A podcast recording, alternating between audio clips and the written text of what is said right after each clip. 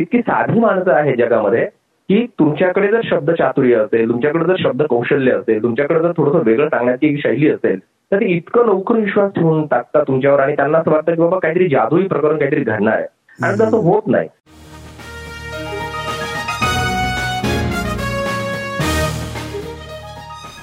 विश्वसंवाद या मराठी पॉडकास्टवर मी मंदार कुलकर्णी तुमचं स्वागत करतो. काही आगळं वेगळं हटके असं काम करणाऱ्या जगभरातल्या मराठी मंडळींशी गप्पांचा हा कार्यक्रम.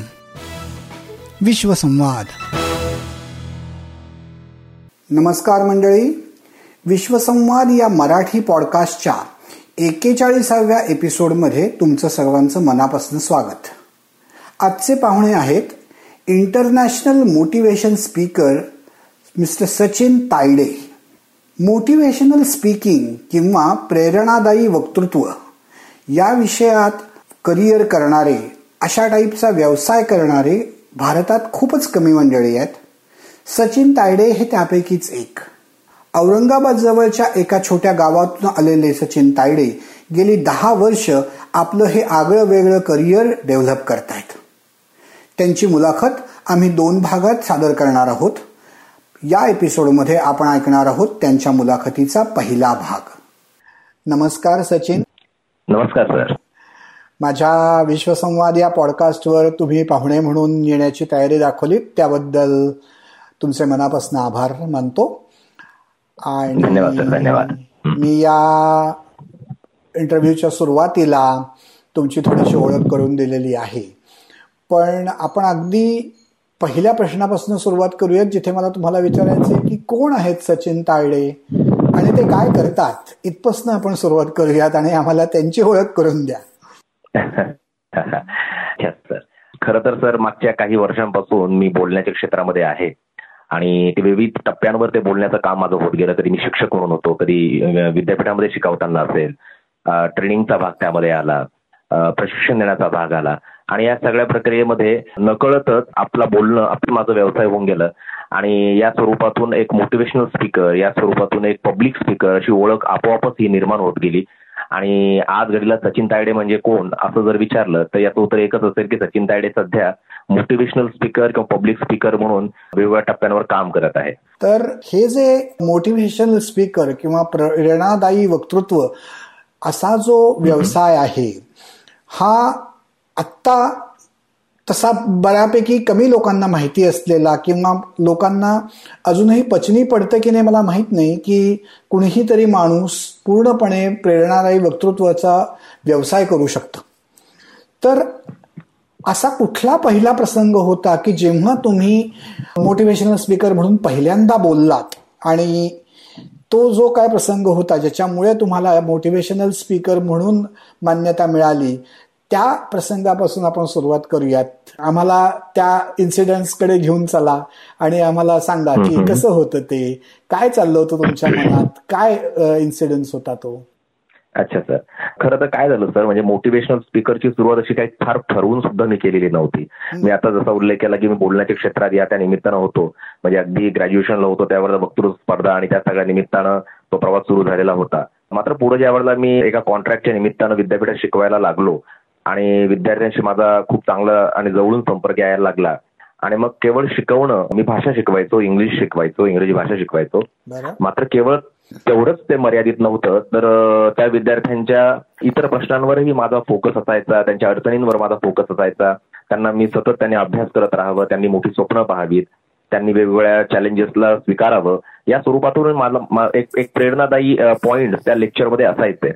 आणि नंतर नंतर असं मला कळायला लागलं की अनेक विद्यार्थी अगदी लेक्चर झाल्यानंतर सुद्धा त्यांचे काही वेगळेच प्रश्न घेऊन माझ्यासमोर यायचे जे माझ्या विषयापेक्षा वेगळे होते. किंवा मी ज्या ज्या गोष्टीसाठी तिथे शिकवायला जायचो त्या व्यतिरिक्त वेगळे होते. आणि मग त्या प्रश्नांना हळूहळू मी हाताळायला लागलो त्यांना समजून सांगायला लागलो त्यांना वेळ द्यायला लागलो. आणि मला लक्षात यायला लागलं कालांतरानं की आपण जे जे काही सोल्युशन्स त्यांना देतो ते सोल्युशन्स अगदी योग्य उत्तर म्हणून यांच्या आयुष्यात काम करतात. त्यांचे प्रश्न मिटतात त्यांच्या अडचणी संपतात.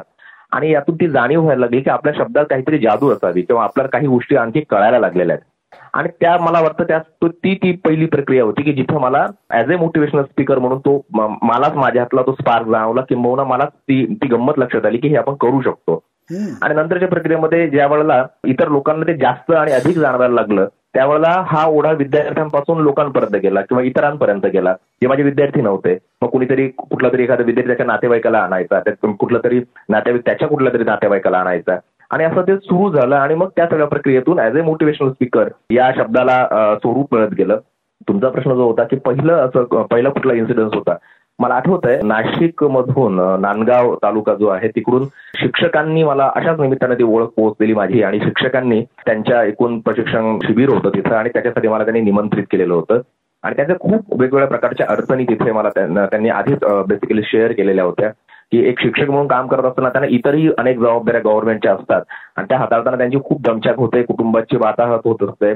कुटुंबाला वेळ देता येत नाही किंवा लहान लहान लेकर घरात असतात मुलं असतात पण त्यांनाही वेळ देता येत नाही. आणि या सगळ्या प्रक्रियेमध्ये त्यांना वेगवेगळ्या प्रकारचे मानसिक तणावांचा सामना करावा लागतो किंवा तशा प्रकारचे आजार त्यांना होतात. बीपी सारखा आजार शुगर किंवा डायबेटिक सारखा आजार. आणि या सगळ्या प्रक्रियेमध्ये त्यांना या सगळ्या प्रश्नांना कसं हाताळावं कळत नाही. असा तो सगळा प्रश्न किंवा असा तो सगळा भाग माझ्यापर्यंत आला. आणि मग त्याला हाताळण्यासाठी म्हणून मला त्यांनी निमंत्रित केलेलं होतं. आणि मला वाटतं की ती माझी पहिली अपॉर्च्युनिटी होती की त्यांना खूप चांगल्या पद्धतीने मला हे सगळ्या गोष्टी सांगता आल्या.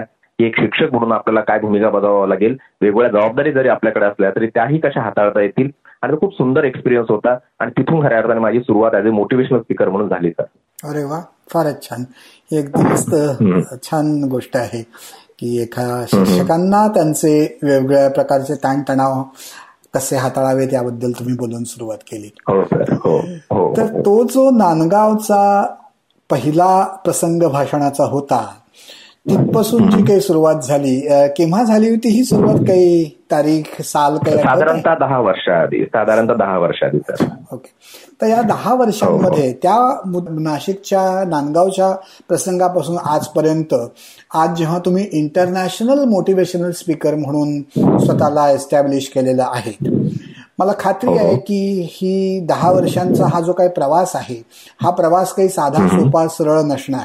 त्यात बरेच खाच खळगे चढ उतार काही हिरवळी काही काटे काही फुलं सगळंच दिसलं असणार. या प्रवासातलं काही ठळक एक किंवा दोन किंवा काही महत्त्वाच्या अशा ज्या काही कायमच्या लक्षात राहिलेल्या घटना किंवा प्रसंग किंवा माणसं असतील तर आमच्या बरोबर त्या शेअर करू शकलात तर फार मजा येईल.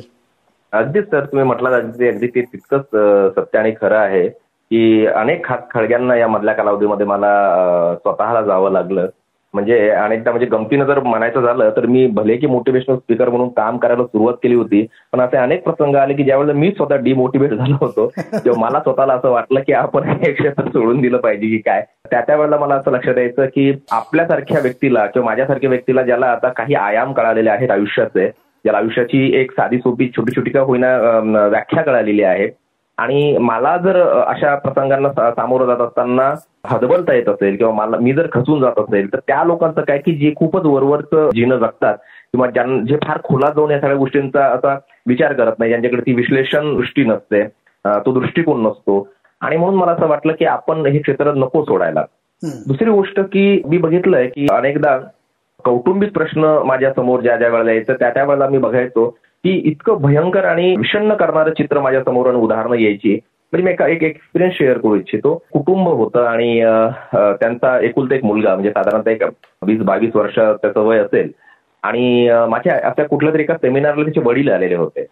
आणि माझं सगळं ते सगळं सुरू असताना प्रेझेंटेशन सुरू असताना मला दिसत होतं की समोरच्या खुर्चीवर ते बसलेले आहेत आणि त्यांच्या डोळ्यात पाणी वगैरे आहे.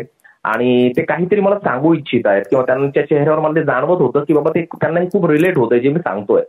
आणि कार्यक्रम झाल्यानंतर ज्या वेळेला मी स्टेजवरून विंगेत गेलो त्यावेळेला ते पटकन वर स्टेजवर चढून मला भेटायला आले आणि त्यांनी अगदी माझे हात वगैरे पकडले आणि माझ्यासाठी तो खूप पहिला आणि खूप वेगळ्या प्रकारचा एक्सपिरियन्स होता. आणि त्यांनी सांगितलं की सर कृपा माझी विनंती आहे की कृपा करून तुम्ही माझ्या घरी जर आज आलात तर खूप बरं होईल. मग मी त्यांना थोडं शांत विचारलं की काय काय अडचण आहे काय समस्या आहे. तर त्यांचा मुलगा आहे एकुलता एक आणि हे त्याचं वय आहे तरुण मुलगा आहे आणि तो व्यसनाधीन झालेला आहे. परिस्थिती इतकी हाताबाहेर गेलेली आहे की तो घरी आता दारू पिऊन येतो व्यसन करून येतो आणि आधी तर आईच्या अंगावर ओरडायचा नंतर हळूहळू ते इतकं वाढत गेलं की तो आईच्या अंगावर हात सुद्धा उचलायला लागला त्याच्या आईच्या अंगावर. आणि नंतर मग मी माझी बाजू आली त्यामुळे माझ्यावरही हे सगळ्या गोष्टी व्हायला लागल्या आणि आम्ही खूप परेशान झालेलो आहोत. म्हणजे आज घडीला आम्ही जे काही केलं ते फक्त त्याच्यासाठी म्हणून केलं होतं. त्याला म्हणून आम्ही संघर्ष केला मी परत आयुष्य आणलं घर बांधलं हे केलं ते केलं बऱ्याच गोष्टी ते सांगत होते. पण मात्र स्थिती सध्याची अशी आहे की आता आम्ही जगावं तर कुणासाठी जगावं? आमची स्वप्न पाहावी तर कुणासाठी पाहावी? आणि मग तुम्ही कृपया या. तर त्यावेळेला मला प्रश्न खूप मोठा होता की बाबा ह्या व्यक्तीला माझ्या या सगळ्या सांगण्यावर इतका विश्वास आलेला आहे की मी यांच्या त्या वीस बावीस वर्षाच्या मुलाला बदलू शकेल. परंतु मी त्यांना थोडंसं शांत केलं त्यांना समजून सांगितलं की बाबा मी काही कुठला जादूगार नाहीये किंवा मी कुठला एखादा काही संत महात्मा पुरुष नाहीये की बाबा मी काहीतरी आशीर्वाद देईल तुम्हाला काहीतरी गोष्ट देईल आणि त्याने तो लगेच बरा होईल. साधारणतः मला एक एक्सपिरियन्स या दरम्यानच्या कालावधीमध्ये असं आला तर की लोक इतकी इतकी साधी माणसं आहे जगामध्ये की तुमच्याकडे जर शब्द चातुर्य असेल तुमच्याकडे जर शब्द कौशल्य असेल तुमच्याकडे जर थोडंसं वेगळं सांगण्याची एक शैली असेल तर ते इतकं लवकर विश्वास ठेवून टाकतात तुमच्यावर आणि त्यांना असं वाटतं की बाबा काहीतरी जादूही प्रकरण काहीतरी घडणार आहे. आणि तसं होत नाही. मी सोपं साधं उत्तर त्यांना दिलं सोपं साधं लॉजिक त्यांच्यासमोर ठेवलं. जर तुमचा मुलगा सुधारावा असं तुम्हाला वाटत असेल तर वेगवेगळ्या प्रयत्नांतून तो सुधारणार आहे किंवा त्या सगळ्या गोष्टीतून तो बाहेर पडणार आहे. मात्र जर त्याला बिघडायला दहा वर्ष लागले असतील बिघडायला किंवा या सगळ्या गोष्टींमध्ये अडकायला त्याला जर पाच वर्ष लागले असतील तर सुधारण्यासाठी सुद्धा तुम्हाला थोडासा वेळ द्यावा लागेल. तुम्ही कुठली अशी अपेक्षा करू नका तर मी येणार आहे आणि तो लगेच बदलणार आहे. पहिला महत्त्वाचा मुद्दा की मला जर तुम्ही येणार असाल तर तो बदलणार नाही. कारण त्याला माहिती आहे का माझ्या वडिलांनी यांना कशासाठी आणलं? मला बदलवण्यासाठी आणलं. ही कोण व्यक्ती जी मला बदलवणार? तर अनेकदा असं होतं की ह्या खास कार्यामध्ये मला हा हा असे चॅलेंजेस खूपदा येतात की ज्यावेळेस एखाद्या व्यक्तीसाठी मला निमंत्रित करण्यात येतं बोलवण्यात येतं किंवा सांगण्यात येतं या व्यक्तीवर काम करायचं त्यावेळेस त्या व्यक्तीची एक पहिली सायकॉलॉजी असते की ही व्यक्ती कोण आहे की जी मला बदलवायला येणार आहे? हे मध्ये सुद्धा मी बघतो. हे वैयक्तिक कुटुंबांमध्ये सुद्धा बघतो. पण मी तिकडे या उदाहरणाच्या बाबतीत सांगायचं झालं मी त्या मुलाच्या घरी त्या दिवशी नाही मात्र दोन तीन दिवसानंतर कुठलं तरी एक वेगळं कारण म्हणून घेऊन गेलो. त्या मुलाची माझी भेट झाली. त्याच्याशी फार काही बोललोच नाही. आम्ही वेगळ्या विषयावर बोलत होतो. हळूहळू हळूहळू मी त्या मुलासोबत मैत्री करण्याचा प्रयत्न केला. फेसबुकच्या निमित्ताने चॅट करण्याचा प्रयत्न केला. आणि साधारण मला दिसत आहे की इतकं अवघड होतं त्याला सगळ्या प्रक्रियेतून बाहेर काढणं. पण मला आनंद वाटतो सर तुम्हाला सांगायला. साधारणतः एक आठ ते नऊ महिने मी त्या मुलावर घेतले. आणि आज तो मुलगा एका कंपनीमध्ये चांगल्या पदावर सुद्धा नोकरीला आहे आणि तो व्यसन वगैरे या सगळ्या प्रक्रियेतून बाहेर पडलाय. तर असेही काही उदाहरण आहे जे मला स्वतःला खूप जास्त प्रेरणा देणार ठरले. कारण त्या नऊ महिन्यामध्ये विविध विविध माध्यमातून वेगवेगळ्या पातळ्यांवर वेगवेगळ्या स्तरांवर मला त्याला ते समजून सांगायचं होतं. आणि समजून सांगत असताना मी अधिकाधिक प्रयत्न हाच केला होता सर की मला मी त्याला शब्दांनी समजून सांगण्यापेक्षा मी ते वातावरण तयार केलं की जेणेकरून त्याला ते आतून इन्स्पायर झालं पाहिजे आणि तो त्या सगळ्या गोष्टीतून बदलला पाहिजे. दुसरा खास करण्याचा मुद्दा माझ्या वैयक्तिक पातळीवर मी हे सांगेल तर की या क्षेत्रात येत असताना तुम्ही तुम्ही बोललात की एक व्यवसाय म्हणून याच्यात करिअर करणं किंवा हे खरंच चॅलेंजिंग आहे. तुम्ही म्हटलात तेही खरं आहे की भारत विशेषतः भारतामध्ये किंवा आपल्याकडे इकडे अशी स्थिती असते की ऍज अ मोटिवेशनल स्पीकर म्हणजे नेमकं काय? म्हणजे माझ्या घरातलंच उदाहरण जर द्यायचं झालं तर मी ज्यावेळेला दहा वर्ष आधी हे क्षेत्र सुरू केलं होतं आता माझे वडील हे शिक्षक मात्र त्यांना जर कोणी विचारले तुमचा मुलगा काय करतो? तर त्याला प्रश्न पडायचा काय करतो? म्हणून सांगू. मोटिवेटर म्हटल्यानंतर मग म्हणजे नेमकं काय? आणि मग तो भाषण देतो. मग भाषण देतो मग घर कसं चालतं? किंवा त्याला पैसे मिळतात का? मग भाषण देऊन पैसे मिळत असतात का? हा असं सगळा तो प्रसंग त्याच्यासमोर असायचा आणि या सगळ्या गोष्टींना मी फेस करत गेलो. मात्र मागच्या एक पाच सहा वर्षामध्ये विशेषतः थोडंसं इंटरनेटची क्रांती भारतामध्ये वेगवेगळ्या अनुषंगाने होत असताना युट्यूबच्या माध्यमातून मोटिवेशनल स्पीचेस असतात मोटिवेशनल स्पीकर्स असतात छोटे छोटे त्या टिप्स असतात व्हिडिओज असतात आणि त्या ऐकून आपण काहीतरी प्रेरणा घेत असतो. हा एक संदेश आणि हा एक हे वातावरण यामधल्या कालावधीमध्ये बऱ्यापैकी चांगलं झालंय आणि त्याचा फायदा नक्कीच आम्ही जी माणसं आहोत जी या क्षेत्रात काम करत आहोत त्याचा आम्हाला फायदा होतोय. लोकांना नव्याने फार सांगायची गरज पडत नाही. आणि लोकांना आता ह्या गोष्टी विश्वास बसायला लागलाय तर ज्या प्रकारे शरीरांना आजार असतात तर आपल्या मनांना देखील काही आजार असतात व्याधी असतात. आणि ते सोडवण्यासाठी जसं आपण एखाद्या फिजिशियनकडे जातो डॉक्टरकडे जातो शरीराच्या आजारांसाठी तसंच मनाच्या या आजारांसाठी या गुंत्यांसाठी या प्रश्नांसाठी या ताणतणावांसाठी अशी काही एक्सपर्ट माणसं आहेत जी आपल्याला नक्कीच मदत करू शकतात. आणि म्हणून या क्षेत्राकडे पाहण्याचा एक थोडासा दृष्टिकोन मला आता या मधल्या कालावधीमध्ये बऱ्यापैकी पॉझिटिव्ह दिसायला लागलाय. क्या बात आहे फारच छान. तुम्ही फारच सुंदर तुमचे सगळा हा प्रवास सांगितलात आणि हे खूप चांगलं वाटतंय मला अमेरिकेत बसून ऐकताना की युट्यूब सारख्या गोष्टींमुळे किंवा इंटरनेटच्या क्रांतीमुळे लोकांना या क्षेत्राची ओळख झाली असेल आणि आता त्यांचा या सगळ्याकडे बघण्याचा दृष्टिकोन बदलला असेल ही खरोखरच चांगली गोष्ट मला फार वाटते. सचिन आपण थोडस मागे जाऊयात आणि तुमच्या पार्श्वभूमीकडे वळूयात की तुमचं वैयक्तिक आयुष्य लहानपण शिक्षण कुठे झालं? कौटुंबिक बॅकग्राऊंड काय होती? तुम्ही वाढलात कुठे? शिक्षण कुठे घेतलं याबद्दल थोडं सांगाल? हो सर नक्की. तर माझा जन्म इकडे औरंगाबाद जिल्ह्यामध्ये वैजापूर म्हणून जो तालुका आहे तिथला. आणि तेच माझं गाव देखील आहे.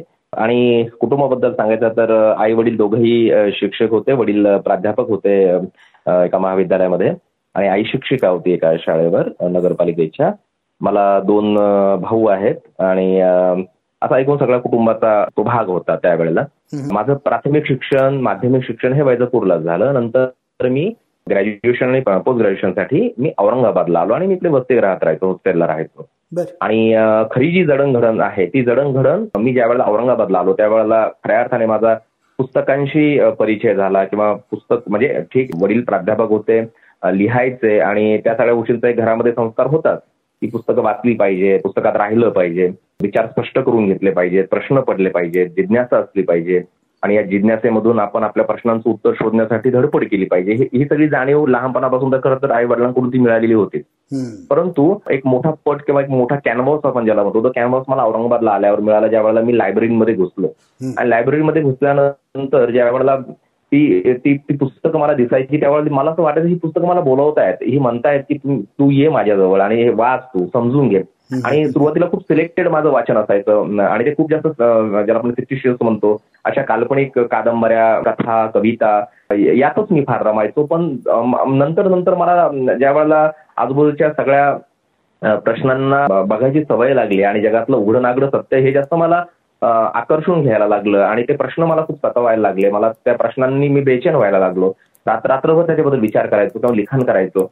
आणि या सगळ्या प्रक्रियेतून त्या सगळ्या इतर विषयांकडे आणि त्या विषयाशी संबंधित असणाऱ्या पुस्तकां पुस्तकांकडे मी ज्यावेळेला वळालो त्यावेळेला माझ्या वाचनामध्ये इझम्स मोठ्या प्रमाणावर आले. आणि जगातले ते तमाम इझम्स मग ते कम्युनिझमपासून गांधीझम पर्यंत असेल ह्या सगळ्या इझम्सला या वेगवेगळ्या वैचारिक प्रणालींना मी समजून घेण्याचा प्रयत्न केला आणि मग माझी जडणघडण जी खऱ्या अर्थाने घडली मला वाटतं तिथे घडली. आणि त्या दरम्यानच्या कालावधीमध्ये वेगवेगळ्या सामाजिक संस्था असतील सामाजिक परिवर्तनवादी संघटना असतील अशा वेगवेगळ्या संस्था आणि संघटनांचा या त्या निमित्तानं माझा संपर्क येत गेला. आणि आपण जे काही वाचलंय ते रिलेट होत आहे का? आपण जे वाचलंय ते उपयोगात खरंच येऊ शकतं का? आपण जे वाचलंय त्याचा उपयोग या प्रश्नांना सोडवण्यासाठी होऊ शकतो का? हे मी ताळून बघायला सुरुवात केली. तर अनेकदा माझ्या हातात निराशाच आली. कारण ते पुस्तकीच आहे की काय आणि ते पुस्तकापुरतच मर्यादित आहेत की काय? असा एक माझा अनुभव तिथं यायला लागला. परंतु त्यातल्या त्यात जे काही त्यातून उत्तम घेता येईल जे जे काही छान रिलेट करता येईल जे रिलेव्हंट होईल ते घेऊन पुढे जाण्याचा माझा त्यावेळेला तो प्रवास राहिला सर. अरे वा. आणि मग तुम्ही मगाशी उल्लेख केला होता की तुम्ही कुठेतरी इंग्रजी शिकवत होतात. तर हे जे तुमचं आत्ताचं फुल टाइम व्यवसाय आहे मोटिवेशनल स्पीकर होण्याचा त्याच्या पूर्वी बाकी कोणत्या क्षेत्रात तुम्ही नोकरी किंवा करिअर केलं होतं? खरं तर माझा बऱ्यापैकी वेळ शिकवणे किंवा शिक्षकी पेशातच गेलाय तर या त्या निमित्तानं तो भाग असायचा. परंतु मधल्या कालावधीमध्ये म्हणजे माझं शिक्षण झाल्यानंतर पोस्ट ग्रॅज्युएशन झाल्यानंतर मी मगाशी सांगितलं त्या प्रकारे थोडंसं वैचारिक आणि सामाजिक पिंड त्या ग्रॅज्युएशन आणि पोस्ट ग्रॅज्युएशनच्या काळात बनलेलं असल्या कारणानं एक थोडंसं ते एक आपण म्हणतो की त्या तरुण काळामध्ये आपण म्हणजे जगातली प्रत्येक व्यक्ती ही कम्युनिस्ट कम्युनिस्ट असते आणि नंतर मग ती सोशलिस्ट होत जाते. त्या प्रकारे थोडंसं माझंही झालं होतं. आणि म्हणून मग असं वाटायला लागलं की पत्रकारितेत आपण जावं आणि काहीतरी प्रश्नांना वाचा फोडावी आणि काहीतरी कोणाला तरी न्याय मिळवून द्यावा. मुद्दे मांडावेत. मीडियाची एक छोटीशी क्रांती दोन हजार सात आठ नऊच्या दरम्यान टीव्ही चॅनलच्या माध्यमातून खूप चांगली सुरू झालेली होती भारतामध्ये. आणि त्या सगळ्या प्रभावाखाली म्हणा किंवा त्या प्रेरणेखाली म्हणा मी मुंबईला गेलो टाइम्स ऑफ इंडिया ग्रुपला मी जॉईन झालो उपसंपादक म्हणून मला जबाबदारी मिळाली आणि ती चांगली निभावली सुद्धा. आणि काही काळ त्या निमित्तानं पत्रकारितेत राहण्याची मला संधी मिळाली. नंतर साप्ताहिक चित्रलेखा म्हणून मराठीमधलं एक चांगलं दर्जेदार साप्ताहिक आहे. हो. त्या साप्ताहिकामध्ये सुद्धा उपसंपादक म्हणून मी कार्य केलं. आणि अशा प्रकारे तो नोकरी म्हणून जर आपण बघितलं किंवा जॉब म्हणून जर बघितलं तर आयुष्यातली ती तो जो काळ आहे हाच तो काळ आहे की ज्याला मी नोकरी म्हणून बघतो की ज्या काळामध्ये मी पत्रकारिता केली आहे. तर अच्छा. आपण पुन्हा एकदा तुमच्या या आत्ताच्या करिअरकडे येऊयात की मोटिवेशनल स्पीकर म्हणून काम करणं हे भारतात अजूनही एक वेगळ्या प्रकार युनिक करिअर आहे असं आपल्याला माहिती आहे. तर जेव्हा हो. तुम्ही हे करायला सुरुवात केली तेव्हा मगाशी तुम्ही तुमच्या वडिलांचं उदाहरण सांगितलं की त्यांना लक्षात यायचं नाही की कसं सांगावं पण ते किंवा बाकीचे कुटुंबातली लोक किंवा मित्र यांना तुम्हा तुम्ही हे जे काय काम करता आहात किंवा तुम्ही भाषण देऊन किंवा बोलून स्वतःचं चरितार्थ चालवण्याचा प्रयत्न करता आहात हे समजल्यानंतर त्यांच्या रिॲक्शन्स काय होत्या? आणि त्यांना कन्व्हिन्स करायला की हे मी जे करतोय हा वेडेपणा नाहीये. मी जे करतोय ते जाणून बुजून करतोय. त्याच्यामागे काहीतरी माझी भूमिका आहे. हे तुम्ही कसं केलं अगदी चांगला प्रश्न विचारला तर तुम्ही.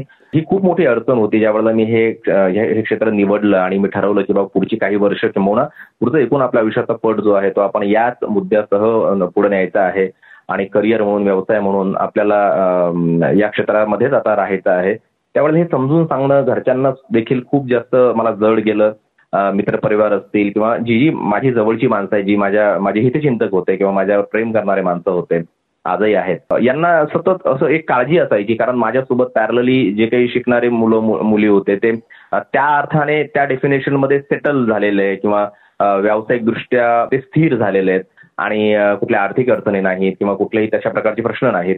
आणि या स्वरूपामध्ये ज्या वेळेला मी हे क्षेत्र हातात घेतलं त्यावेळेला नक्कीच खूप वेगवेगळ्या चॅलेंजेसचा मला सामना करावा लागला. आणि तुम्ही जो खूप चांगला शब्द वापरला की मी भूमिका घेऊन या क्षेत्रात उतरलेलो होतो म्हणूनच खरं तर मला जास्त अडचण आलेली होती. कारण व्यवसाय करायचा आहे म्हटल्यानंतर मी या क्षेत्रात उतरलो आणि या क्षेत्रात उतरल्यावर लगेच खूप मोठा असा पावसासारखा पैसा सुरू होणार आहे आणि आर्थिक माझ्या सगळ्या अडचणी संपणार आहेत आणि मी खूप आर्थिक खूप मोठं स्थैर्य मला येणार आहे. अशातला भाग तो नव्हताच ते त्याची त्याची जाणीव मला देखील होती त्यावेळेला. मात्र तुम्ही म्हटला तो शब्द मी पुन्हा रिपीट करेल की भूमिका होती आणि मला हे चांगल्या प्रकारे माहीत होतं की मी या क्षेत्रात का आलेलो आहे. मला प्रश्न आणि त्या प्रश्नांना हाताळायचा आहे. मला प्रश्न कळतायत. मी प्रश्नांना बघतोय. पण त्या प्रश्नांची उजळणी करणं किंवा खूप चार जणांमध्ये ती चर्चा करत राहणं हे मला काही फार काही म्हणजे हशील वाटायचं नाही त्याच्यामध्ये. मला असं वाटायचं या प्रश्नांवर उत्तर काय? ते उत्तर शोधण्यासाठी मला क्षेत्रात राहावं लागेल. त्या उत्तरांवर बोलण्यासाठी मला क्षेत्रात राहावं लागेल. मला लोकांना सोल्युशन्स द्यावे लागतील. मला स्वतःच्या आयुष्यामध्ये सुद्धा ते सोल्युशन शोधावे लागतील. आणि त्या सोल्युशनला शोधण्याच्या त्या नादामुळं म्हणा किंवा त्या स्वभावामुळं म्हणा या क्षेत्रात टिकूनच राहायचं हे मी ठरवलं. मधल्या कालावधीमध्ये त्या अनेक अडचणी आल्या असतील त्या आर्थिक असतील त्या सामाजिक स्वरूपाच्या असतील त्या कौटुंबिक असतील. मात्र त्या सगळ्या गोष्टींना मी बाजूला ठेवायचो कारण सतत डोक्यात एकच जाणीव असायची की हे मला करायचंच आहे. कारण हे माझं हा माझा व्यवसाय नसून आता हे माझं जगणं आहे. आणि त्याला मी ज्यावेळेला जगणं या शब्दाकडे नेलं त्यावेळेला आनंद आपोआप मला समाधान आणि आनंद याच्यात मिळत गेला. आणि मला कधी जाणीव झालीच नाही की आपण कुठल्या तरी एका संघर्षाच्या क्षेत्रात आलेलो आहोत. किंवा मला असं कुठं जाणीव झालीच नाही की आपण असं एखादं असं एक क्षेत्र निवडलेलं आहे की जिकडे आपल्याला खूप वेगवेगळ्या प्रकारच्या त्रासांना आता सतत सामोरं जात राहावं लागणार आहे. त्यातून मार्ग निघत गेला तर आणि जसं जसं मला ते नाव मिळत गेलं तसं जसं माझं स्वरूप वाढत गेलं मीडियाच्या माध्यमातून त्याची चर्चा होत गेली वेगवेगळ्या लोकांपर्यंत मी पोहोचलो. या व्याख्यानाच्या निमित्तानं लाखो लोकांपर्यंत मला जाता आलं.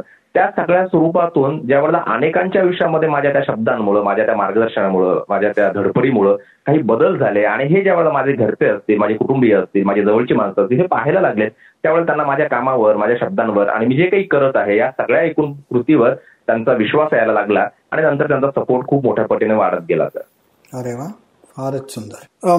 तुम्ही आणि आपण पहिल्यापासूनच तुम्ही प्रेरणादायी वक्तृत्व किंवा मोटिवेशनल स्पीकर म्हणून काम करताय असं आपण बघतो आणि तुमच्या या सगळ्या बोलण्यांमधनं किंवा आतापर्यंत सांगितलेल्या वेगवेगळ्या उदाहरणांवरनं तुमच्या बोलण्यामुळे लोकांच्या आयुष्यात फरक पडतो असं जे आपण ऐकलेलं आहे. पण मला एक थोडासा अजून डीप लेव्हलला जाऊन असा एक प्रश्न विचारा असं वाटतोय की प्रेरणादायी वक्तृत्व हे तसं बघायला गेलं तर खूप ब्रॉड टर्म आहे. या मोटिवेशनल स्पीकिंग मधलं तुम्ही ज्या विषयांवरती स्पेसिफिकली बोलता किंवा if at all we can call it as your specialization ते तुमचं स्पेशलायझेशन एज सच काही आहे का? स्पेशलायझेशन म्हणत असताना आता खरं तर मी आता कॉर्पोरेटमध्ये पण काम करत आलोय किंवा अगदी सामाजिक विषयांमध्ये सुद्धा मी रस घेतो बोलायला जातो प्रबोधनात्मक कार्यक्रम असतात. कुठलाही जरी विषय असला तर त्या सगळ्या कार्यक्रमांचा मधला जो धागा आहे किंवा सोल जो आहे आत्मा जो आहे तो मोटिवेशनच आहे. माझी माझं अधिक अधिक हा प्रयत्न असतो तर जे मी जे काही मी ते सांगत आहे ते ऐकणाऱ्याने अतिशय अतिशय काय म्हणता येईल गांभीर्याने ते घ्यावं. मी अनेकदा असं बोलत असतो की मी एंटरटेन करणारा वक्ता नसून मी डिस्टर्ब करणारा वक्ता आहे. आणि माझा प्रयत्न असतो की त्याच्या मनामध्ये मला तो डिस्टर्बन्स उभा करायचा असतो वेगवेगळ्या प्रश्नांच्या माध्यमातून. त्याच्या मनामध्ये त्या व्यक्तीच्या मनामध्ये ती तो जो ऑडियन्स माझ्यासमोर बसलेला आहे मग तो कुठल्याही क्षेत्रातला असतो तो कुठल्याही पदावरचा असतो कुठल्याही वयोगटाचा असतो. त्याच्या मनामध्ये जोपर्यंत प्रश्न उभे राहणार नाही जोपर्यंत मी जे काही सांगत आहे त्याच्या बाबतीतही त्या त्या व्यक्तीच्या मनामध्ये प्रश्न निर्माण होणार नाही तोपर्यंत खऱ्या अर्थाने माझ्या त्या प्रेझेंटेशनला तितकासा अर्थ मिळत नाही. असं जर मी करू शकलो नाही माझ्या प्रेझेंटेशन मधून तर दुसरी गोष्ट जी असते ती ही असते की बाबा सांगणारी व्यक्ती जे काही सांगत आहे ते मला पटतंय आणि पटतंय म्हणून मी लगेच ते माझ्या आयुष्यात रिलेट करणं सुरू करणार किंवा कॉपी पेस्ट करणार सोप्या भाषेमध्ये. त्याचा त्या व्यक्तीला तोटा होण्याची शक्यता जास्त असते. मात्र त्या व्यक्तीला सुद्धा मी जे काही सांगत आहे ते पडताळून घेतलं पाहिजे. मी जे काही सांगत आहे ते क्रॉस चेक करून घेतलं पाहिजे. मी जे काही सांगत आहे ते त्याच्या वैयक्तिक आयुष्यामध्ये त्याच्या प्राप्त परिस्थितीमध्ये त्याच्या प्राप्त क्षमतेमध्ये ते रिलेट होतंय का ते लागू होईल का या सगळ्या गोष्टींचा विचार केला पाहिजे. ही सुद्धा माझी पॅरली खूप जास्त धडपड त्याच्यामध्ये असते सर दुसरा महत्त्वाचा मुद्दा तुम्ही जो प्रश्न विचारला की माझा पर्टिक्युलर एक्सपर्ट एरिया आहे का? तर जवळपास सगळ्यात महत्त्वाच्या विषयांना मी हाताळतो. त्यामुळे एक्सपर्ट एरिया म्हणत असताना माझा अधिकाधिक प्रयत्न ज्यावेळेला विशेषतः मी तरुणांमध्ये जातो त्यावेळेला वेगळा असतो. ज्यावेळेला मी थोडंसं वरच्या वयोगटाकडे जातो त्यावेळेला तो वेगळा असतो. अनेकदा मी लहान मुला मुलींमध्ये सुद्धा जातो. शाळांना शाळांना मला कुठे इन्व्हाइट केलं असेल तिकडे जातो. त्यावेळेला त्या त्या ठिकाणी तो एक्सपर्ट एरिया खरं तर बदलतो. आणि मला ते स्वरूप बदलून घ्यावं लागतं. सुरुवातीला असं होतं सर की टिपिकल एका एका टिपिकल विषयावरच मी बोलणार मला तेवढंच बोलायचं आहे माझी चौकट ठरलेली असायची त्या चौकटीच्या बाहेर मी कुठल्या कार्यक्रम घ्यायचो नाही किंवा कुणी इन्व्हाइट केलं तर मी त्यांना विनम्रतेने नकार द्यायचो. ह्या सगळ्या गोष्टी करायच्या. परंतु नंतर जसा जसा अनुभव वाढत गेला आणि मला लक्षात आलं की आपल्याला प्रत्येक वयोगटाला धरून बोलता आलं पाहिजे त्यांना आपला त्यांना आपला मुद्दा पटवून देता आला पाहिजे समजून सांगता आला पाहिजे. त्यावेळेला त्या त्या ठिकाणी माझा तो एक्सपर्ट एरिया बदलत गेला. विशेषतः आता तरुणांमध्ये ज्यावेळेस मी काम करतो त्यावेळेला मला त्यांना खूप जास्त मोटिवेट करावं असं वाटतं त्यांच्या आर्थिक स्थितीसाठी. मला त्यांना मोटिवेट करावं असं वाटतं त्यांच्या आर्थिक उन्नतीसाठी किंवा त्यांनी स्थिर व्हावं या मुद्द्यासाठी. इतर जे प्रश्न आहेत ते आपोआप हाताळल्या जाऊ शकतात. किंबहुना जर तुम्ही आर्थिक स्थितीमध्ये उत्तम असाल तर तुमचे अनेक प्रश्न हे आपोआप गोळून जायला लागतात जे आर्थिक स्थिती तुम्ही मजबूत नसल्यामुळं निर्माण होत असतात. आणि म्हणून त्या दृष्टिकोनातून त्यांना कसं मोटिवेट करू? हा माझा जास्तीत जास्त कल असतो. उदाहरणार्थ सांगायचं झालं तर माझा अधिक तरुण विद्यार्थ्यांसमोर जात असताना मी नेहमी एक वाक्य बोलत असतो की बाबा जे स्पर्धे स्पर्धेसाठी म्हणून ते जे घाबरत असतात की आता मी ग्रॅज्युएशन केलं पोस्ट ग्रॅज्युएशन केलं आणि आता मला काही नोकरी मिळवायची आहे आणि मग एक वर्ष होतं तरी कुठेतरी एक चांगलासा जॉब मला मिळालेला नाहीये किंवा दीड दोन वर्ष होऊन गेलेले आहेत मात्र अजूनही मी बेरोजगार आहे. आणि मग अशी अनेक मुलं किंवा मुली माझ्याकडे येतात आणि ते सांगतात की सर खूप अवघड आहे खूप कॉम्पिटिशन आहे. त्यावेळेला मी त्यांच्यासाठी एक वाक्य त्या दरम्यानच्या कालावधीमध्ये निर्माण केलं होतं.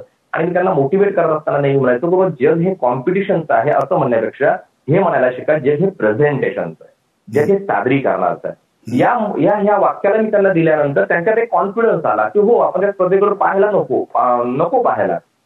मी त्यांना हेही सांगायचो की स्पर्धा आधी होती आता या हे उद्याही असणार आहे त्या त्या कालावधीमध्ये त्या त्या ऑपॉर्च्युनिटीज त्या त्या कालावधीमधल्या त्या त्या संधी या वेगवेगळ्या स्वरूपात असतात. दरवेळेस तुम्ही म्हणाल त्या स्वरूपात त्या असणार आहेत का? तर नाही तसं सॅच्युरेशन होऊन जाईल.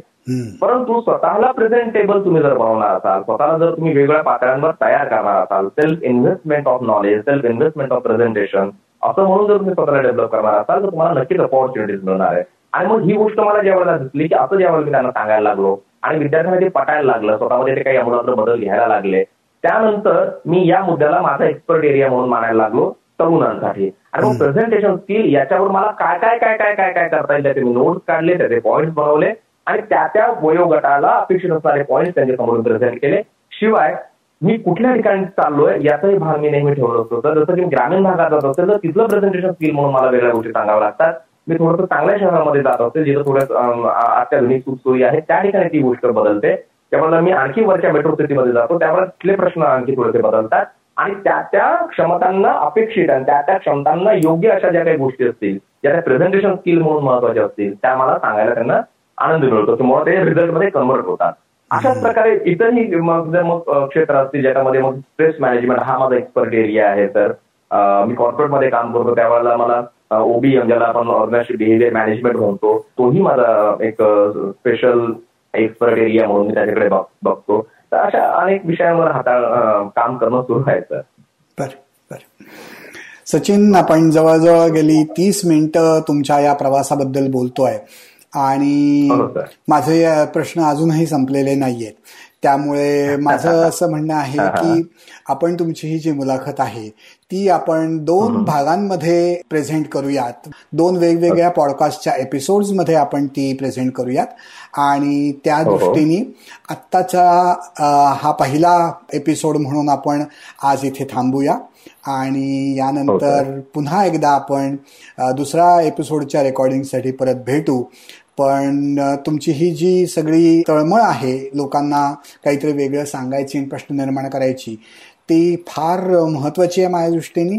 आणि मला हे सगळं समजून घ्यायला फार चांगलं वाटतंय. मला खात्री आहे तुमची जी लोकप्रियता आहे ती या तुमच्या गुणामुळेच झालेली आहे. पण त्यापेक्षाही त्यातले अजून पुढचे काही गोष्टी आपण बोलणार आहोत. त्याच्यासाठी आपण पुढच्या एपिसोडमध्ये भेटूयात. आत्ता त्यासाठी थांबू. मे बी छोटासा पॉज घेतला असं समजू आणि पुढच्या एपिसोडसाठी परत एकदा भेटूयात. पुन्हा एकदा तुम्ही इथे पाहुणे म्हणून त्याबद्दल मनापासून आभार. धन्यवाद. धन्यवाद सर. धन्यवाद. थँक्यू